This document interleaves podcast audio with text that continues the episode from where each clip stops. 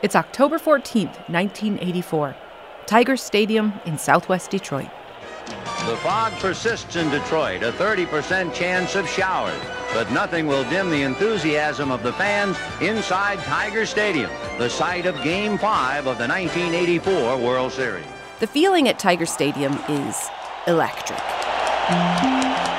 For the first time since 1968, the Tigers have a shot at baseball's biggest prize. And they're coming off what some sports analysts say is still the single greatest season of any team in the sport. And here we go. The first pitch of Game 5. Outside of the stadium, it's a different kind of energy. White flight to the suburbs, mass exodus of business, chronic disinvestment. But everyone, city and suburbs, inside the stadium and out, is behind this team. And then they win it all. Roenicke off the bag at first. The pitch, he swings, and there's a fly ball to left. Here comes Herndon. He's there. He's got it. The Tigers are the champions of 1984. And just like that, the electricity in the city explodes. The celebration goes on for hours. But at some point, things outside get a little rowdy. Here's reporter Paul Eisenstein at the scene for NPR. The fans began pounding on hood, smashing windshields. And from there, the situation quickly got out of control. A riot, led by white suburbanites, takes over the streets surrounding the stadium. A half dozen police cars were rolled over, set ablaze. The fans pelted police with beer bottles and stones and anything else they could find. The stadium goes on lockdown, leaving players, their families, the press, some fans stuck inside. And maybe you're like, okay, but what does this have to do with pizza? Well, what do you do when you're stuck somewhere with a bunch of hungry people and you need to feed the masses? You order pizza. And in this case, if you're a Detroit Tiger, you know a guy, Tom Monaghan. The team owner also happens to own Domino's and a helicopter. Monaghan calls up his pilot and is like, Get over here. We have an issue. The chopper lands on second base, and then Monaghan sends him off to Ypsilanti to go and secure dozens of Domino's pizzas for these world champions. The helicopter flies back to the city, feasibly in fewer than 30 minutes, and they make the ultimate delivery his helicopter landed on the outfield and brought out box after box of pizza. That's veteran Detroit journalist Bill McGraw. And he passed out pizza to the fans. He covered the Tigers in 1984 and was there that night. He says this situation was just like Monaghan, a bit strange and larger than life. Bill says the celebrations in the clubhouse and the riot outside the stadium stole most of the press coverage that night, of course leaving just as a footnote in history, maybe the single best delivery guy story I've ever heard. But that night, that World Series run, it has everything to do with the building of a pizza empire.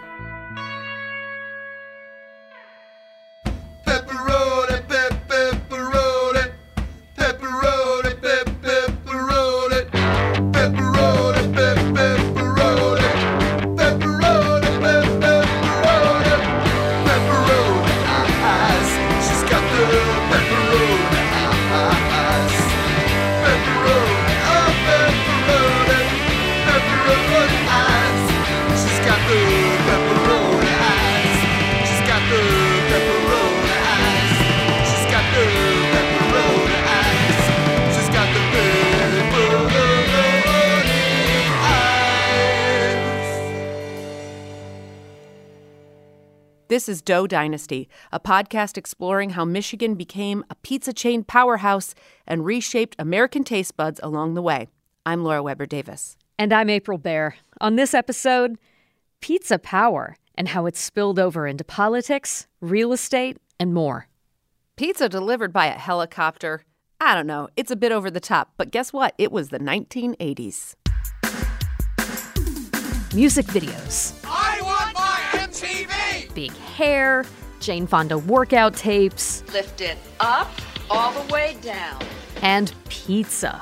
So much pizza. Pizza, pizza. Pizza? Pizza. Little Caesars and Domino's made it through the tough early years of building the business. Now, both companies are franchising and expanding well beyond Michigan.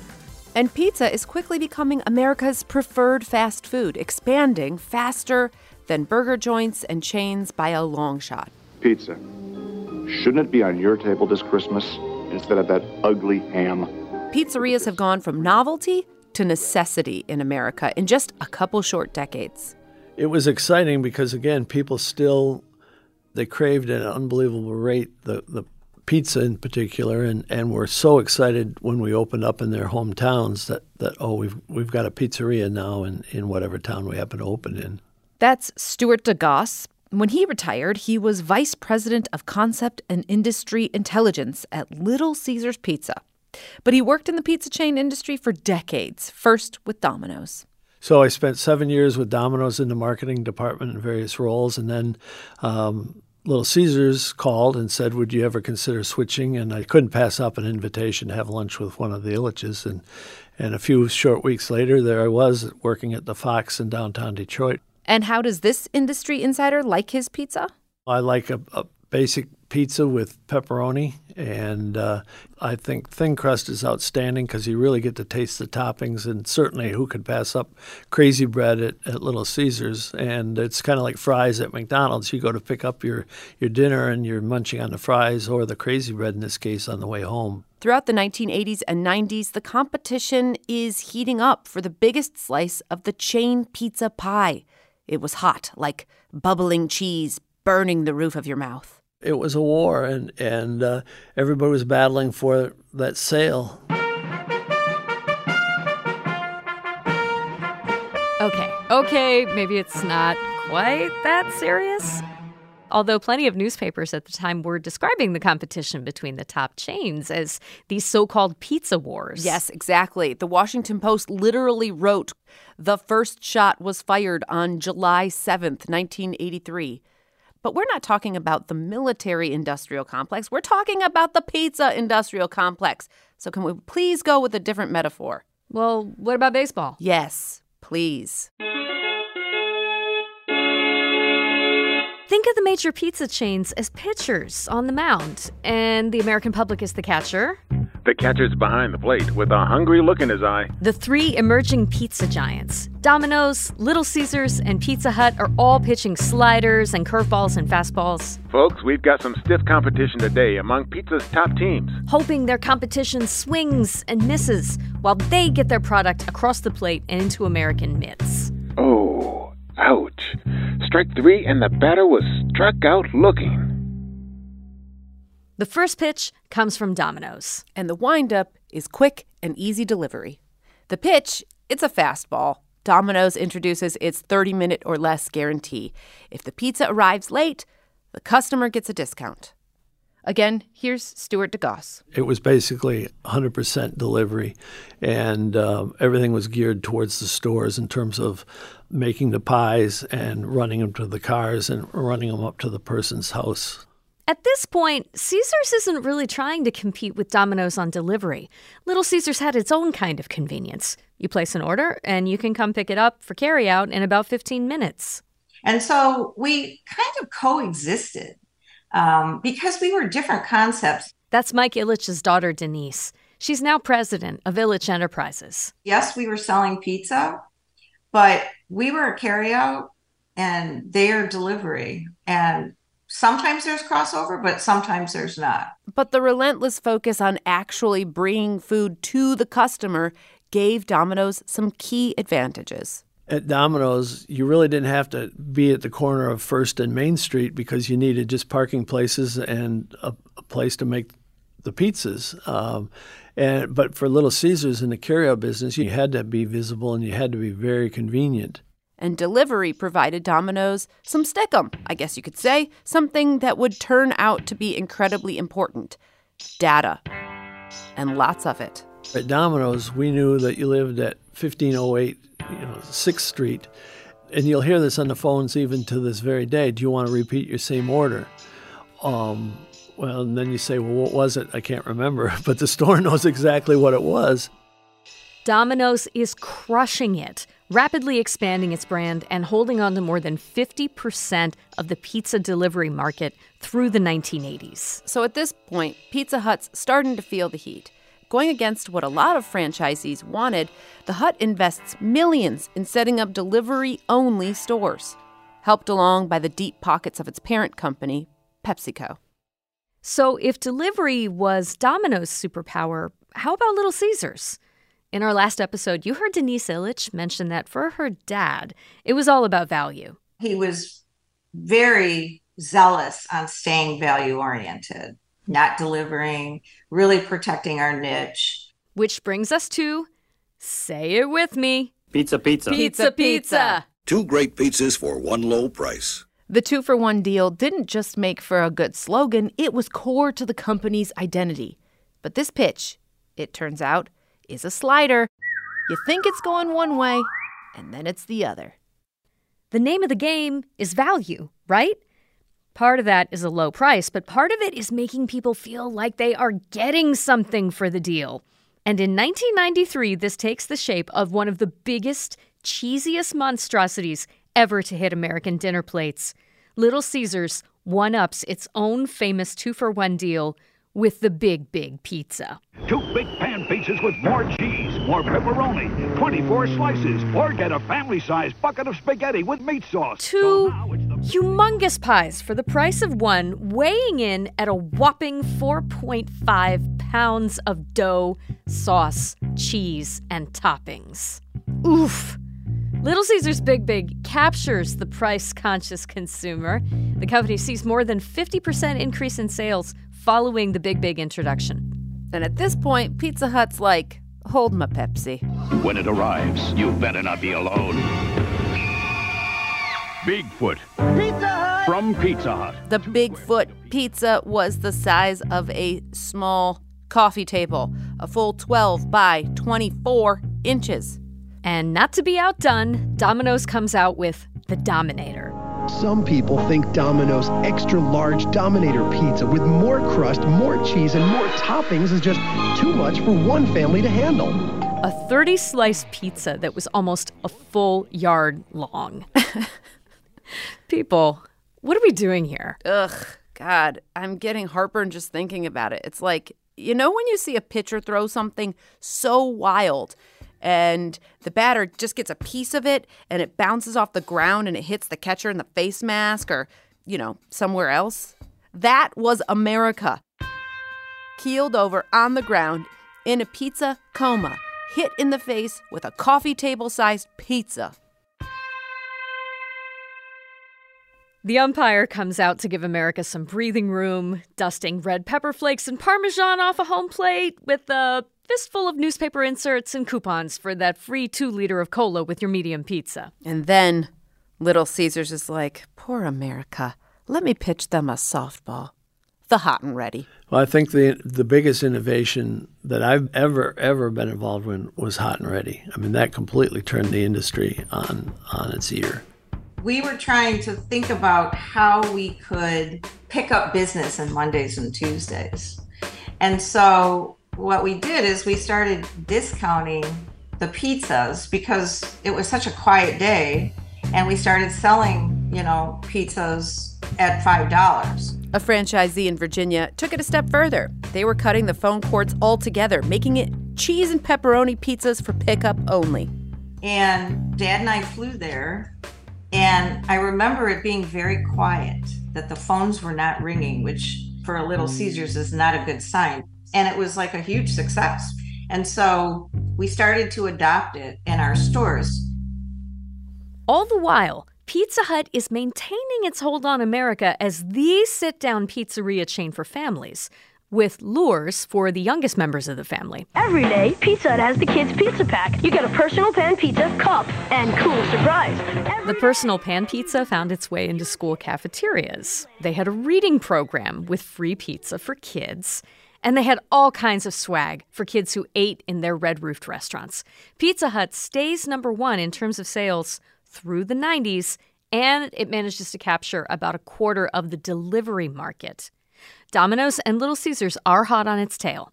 But then the pioneer of delivery suffers a strikeout.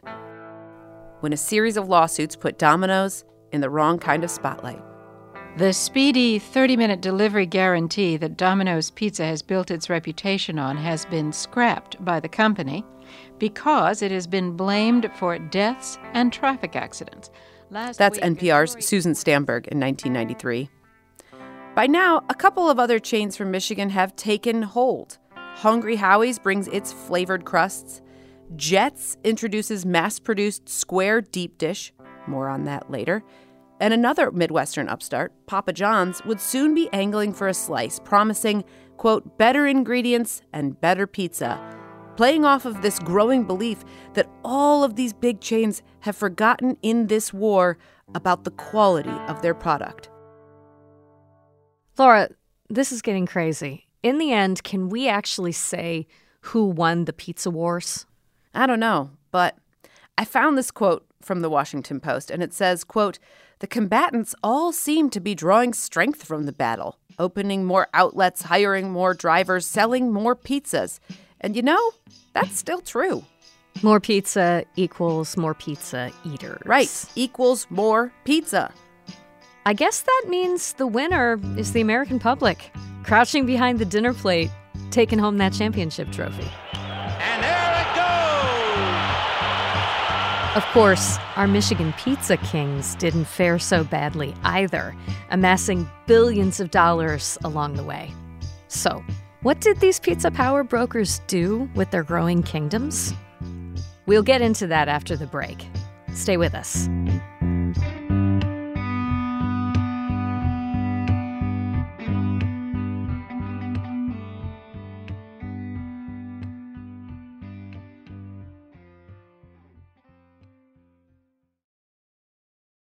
Support for the Dough Dynasty podcast comes from Visit Detroit, featuring the Detroit Pizza Pass, a digital passport to curated pizza restaurants in Metro Detroit with mobile check-in opportunities at each location. Information at visitdetroit.com/digital passes. Support for the Dough Dynasty podcast comes from Visit Detroit, featuring the Detroit Pizza Pass, a digital passport to curated pizza restaurants in Metro Detroit with mobile check-in opportunities at each location. Information at visitdetroit.com/digital passes. All right, Laura, so we have to talk about how all this pizza power was used hmm. because the way these dynasts of dough invested their personal wealth has been of great consequence to the city of Detroit, to American sports, and to our modern cultural politics. Mm-hmm. Tom Monaghan and Mike Ilitch may have been at odds over market share of the growing pizza industry, but they were at even greater odds over a mutual love the Detroit Tigers. Both wanted to own the team, but Tom got there first. He bought the team in 1983. He credits the World Series winning Tigers for making Domino's a household name just a year later. Most owners, you never see them. That's Bill McGraw again. And he says Tom Monaghan was a bit of an enigma in the press box. Uh, Monaghan, on the first day of spring training, was not only at spring training, but he was dressed in a Tiger uniform, fulfilling one of the childhood fantasies of his and many young Michiganders. He played catch with Al Kaline. And that just was so out of the ordinary. He came across, while he was a tremendously successful businessman, he came across as a little goofy.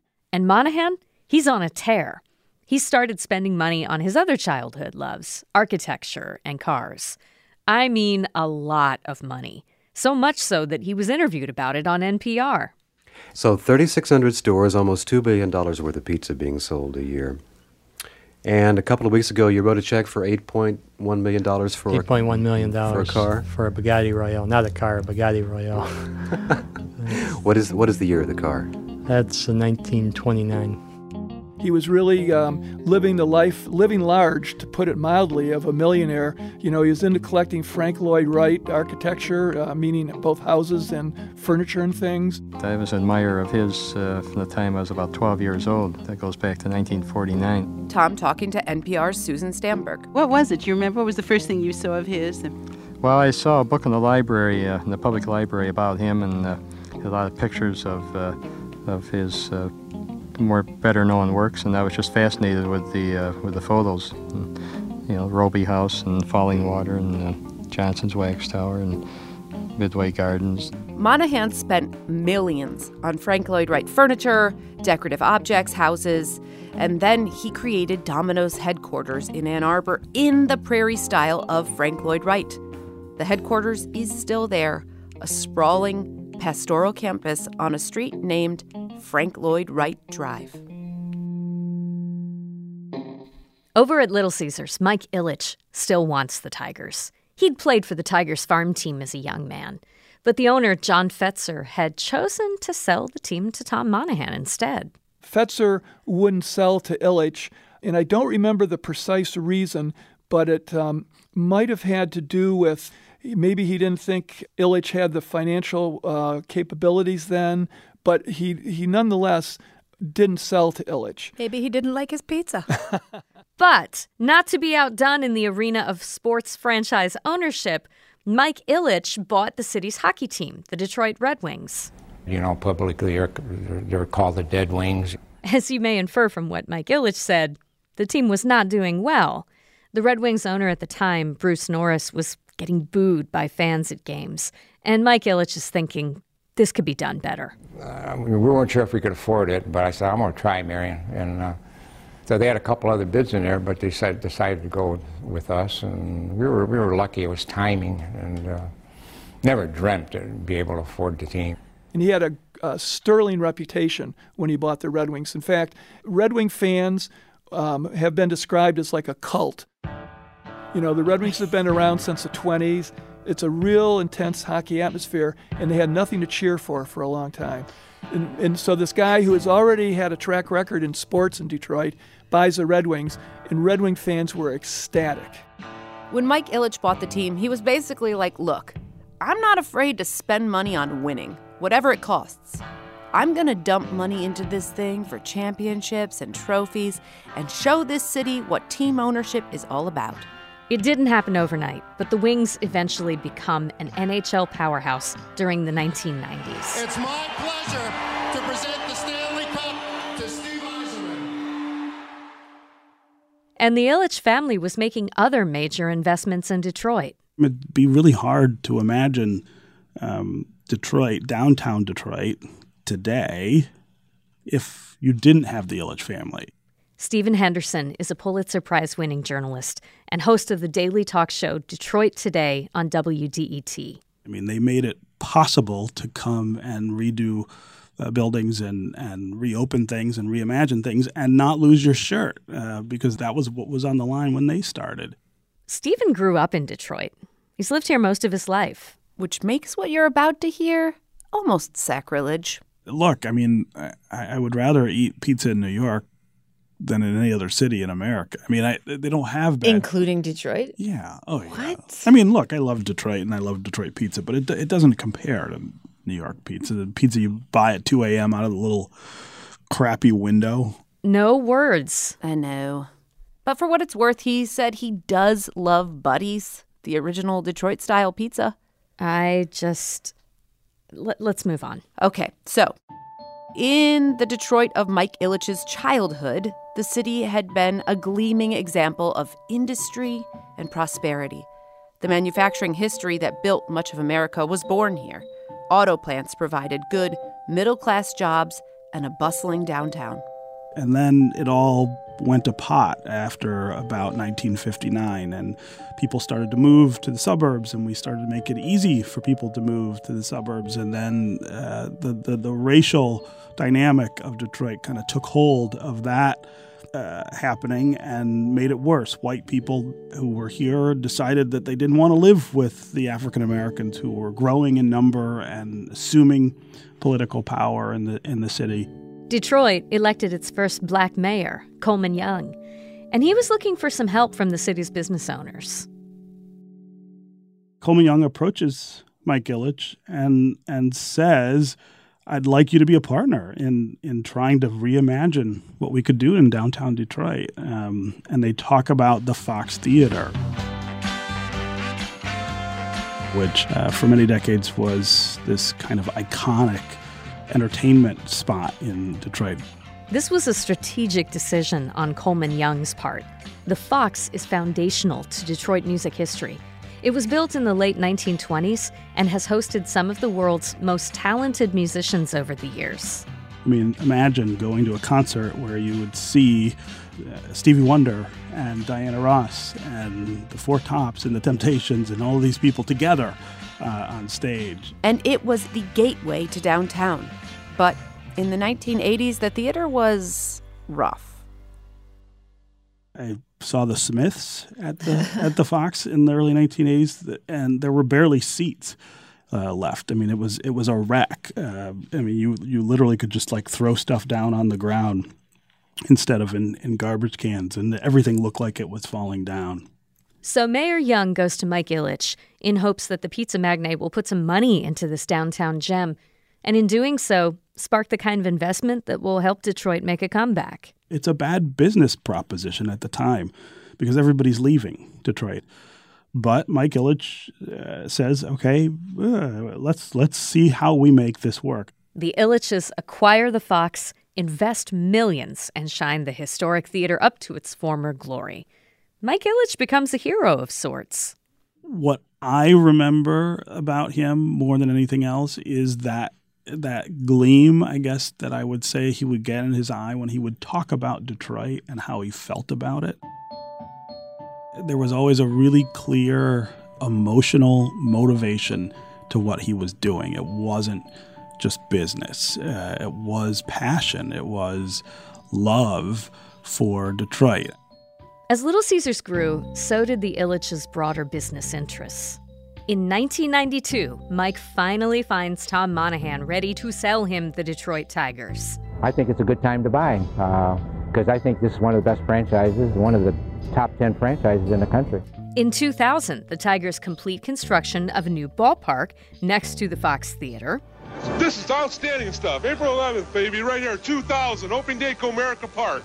2005, Marion Ilitch becomes sole owner of the Motor City Casino Hotel. And then, Ilitch Holdings opens Little Caesars Arena to house the Red Wings, the Pistons, and on occasion, Beyonce.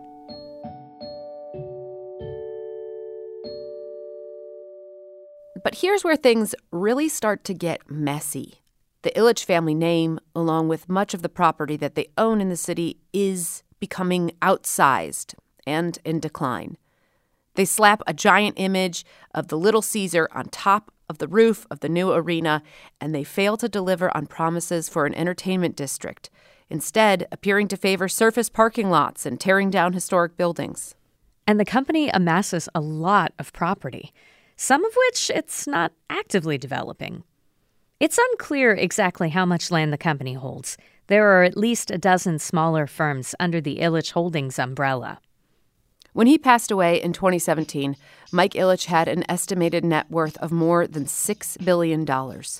He had transformed downtown Detroit, and his investments continue to shape the look and feel of the city.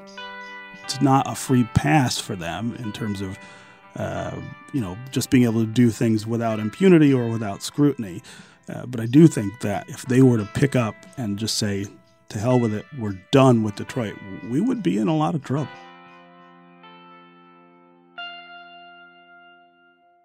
After Tom Monaghan sold the Tigers to Mike Ilitch, he was just a few years away from selling the pizza business itself.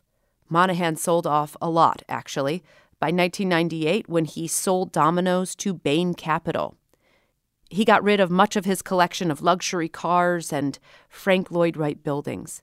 And not because he needed the money, but because he was turning to a passion that had driven the narrative of much of his life his devotion to the Catholic Church. Monaghan invested a lot of money he made from selling Domino's and other various assets into conservative Catholic causes like founding Ave Maria College of Law in Florida. Here's Tom Monaghan. None of the Catholic law schools had a majority of Catholic uh, faculty nor uh, nor students, so uh, we needed a good uh, uh, Orthodox Catholic law school. The late Supreme Court Justice Antonin Scalia helped shape the curriculum at Ave Maria. Justice Clarence Thomas has been a speaker there.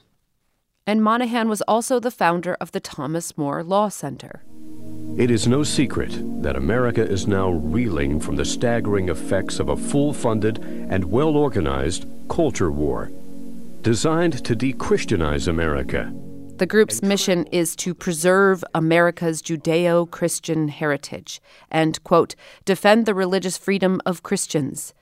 It's been very active in right wing legal causes, including but not limited to abortion bans, anti Muslim policies, even election denialism. After the buyout, Domino's, though maintaining a deep respect for its founder, distanced itself from Monaghan's conservative politics. Needless to say, we could do a whole other podcast on the political impact Monahan and Ilitch have made with their pizza based fortunes. The ripple effects of money made in the pizza industry can be found far beyond professional sports team ownership. But one thing that's undeniable these two men and the dough dynasties that they built right here in Michigan helped forever change what we think of as American food. And they created a world where the next generation of pizza makers can innovate and create new takes on old favorites. They opened the door to what is now the artisan home mom and pop pizza movement. Most pizza makers that I know, the highest quality of pizza makers, some of their favorite pizza memories were at chain pizza shops or ordering from chains, because that's what lit the spark. Next time on Dough Dynasty, we'll hear from this new generation of pizza chefs about the burgeoning dominance of another Michigan pizza innovation, Detroit style.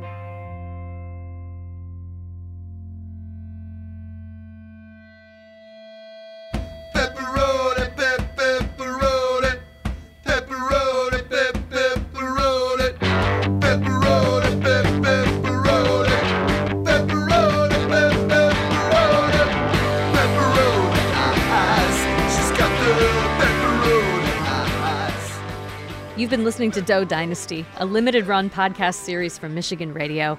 I'm April Baer, mushroom and pepperoni on thin crust. And I'm Laura Weber Davis, pineapple Detroit style deep dish. And if you like what you heard, share the pod with a friend. Maybe while you're also sharing a pizza? This episode was produced by April Van Buren, whose current favorite slice is a samosa pizza from Mama Pizza in Ypsilanti, Michigan, with a side of cheesy bread, please. Other producers on the podcast are Ronia Kabansag, Mercedes Mejia, and OG pizza driver Mike Blank. Rachel Ishikawa is Dough Dynasty's podcast editor extraordinaire. Our web team is Jody Westrick and Paulette Parker with help from Emma Winowiecki. Special thanks to Pizza Consigliere, Holly Eaton, and to Tessa Crash, Kate Weiser, and Olivia Moradian. Christopher Johnson did voiceovers for this episode. We had a lot of archival tape in this episode, and so there are a lot of people to thank. Thanks to WDIV for letting us dig into their archives. Portions of news reports originally broadcast on NPR's Morning Edition, Weekend Edition, and All Things Considered are used with the permission of NPR. Additional audio provided courtesy of Bally Sports Detroit. Our theme music comes from Personal and the Pizzas. Additional music from Audio Network and Blue Dot Sessions. Dough Dynasty also has a newsletter where you can get exclusive pizza-related content and more fun stuff. Sign up at michiganradio.org slash dough. Till next time, we bid you peace or pieces, pieces of pizza. Lots of pieces. And breadsticks. And beer. Pitchers and pitchers and pitchers of beer. And Greek salad. Bye bye. Bye.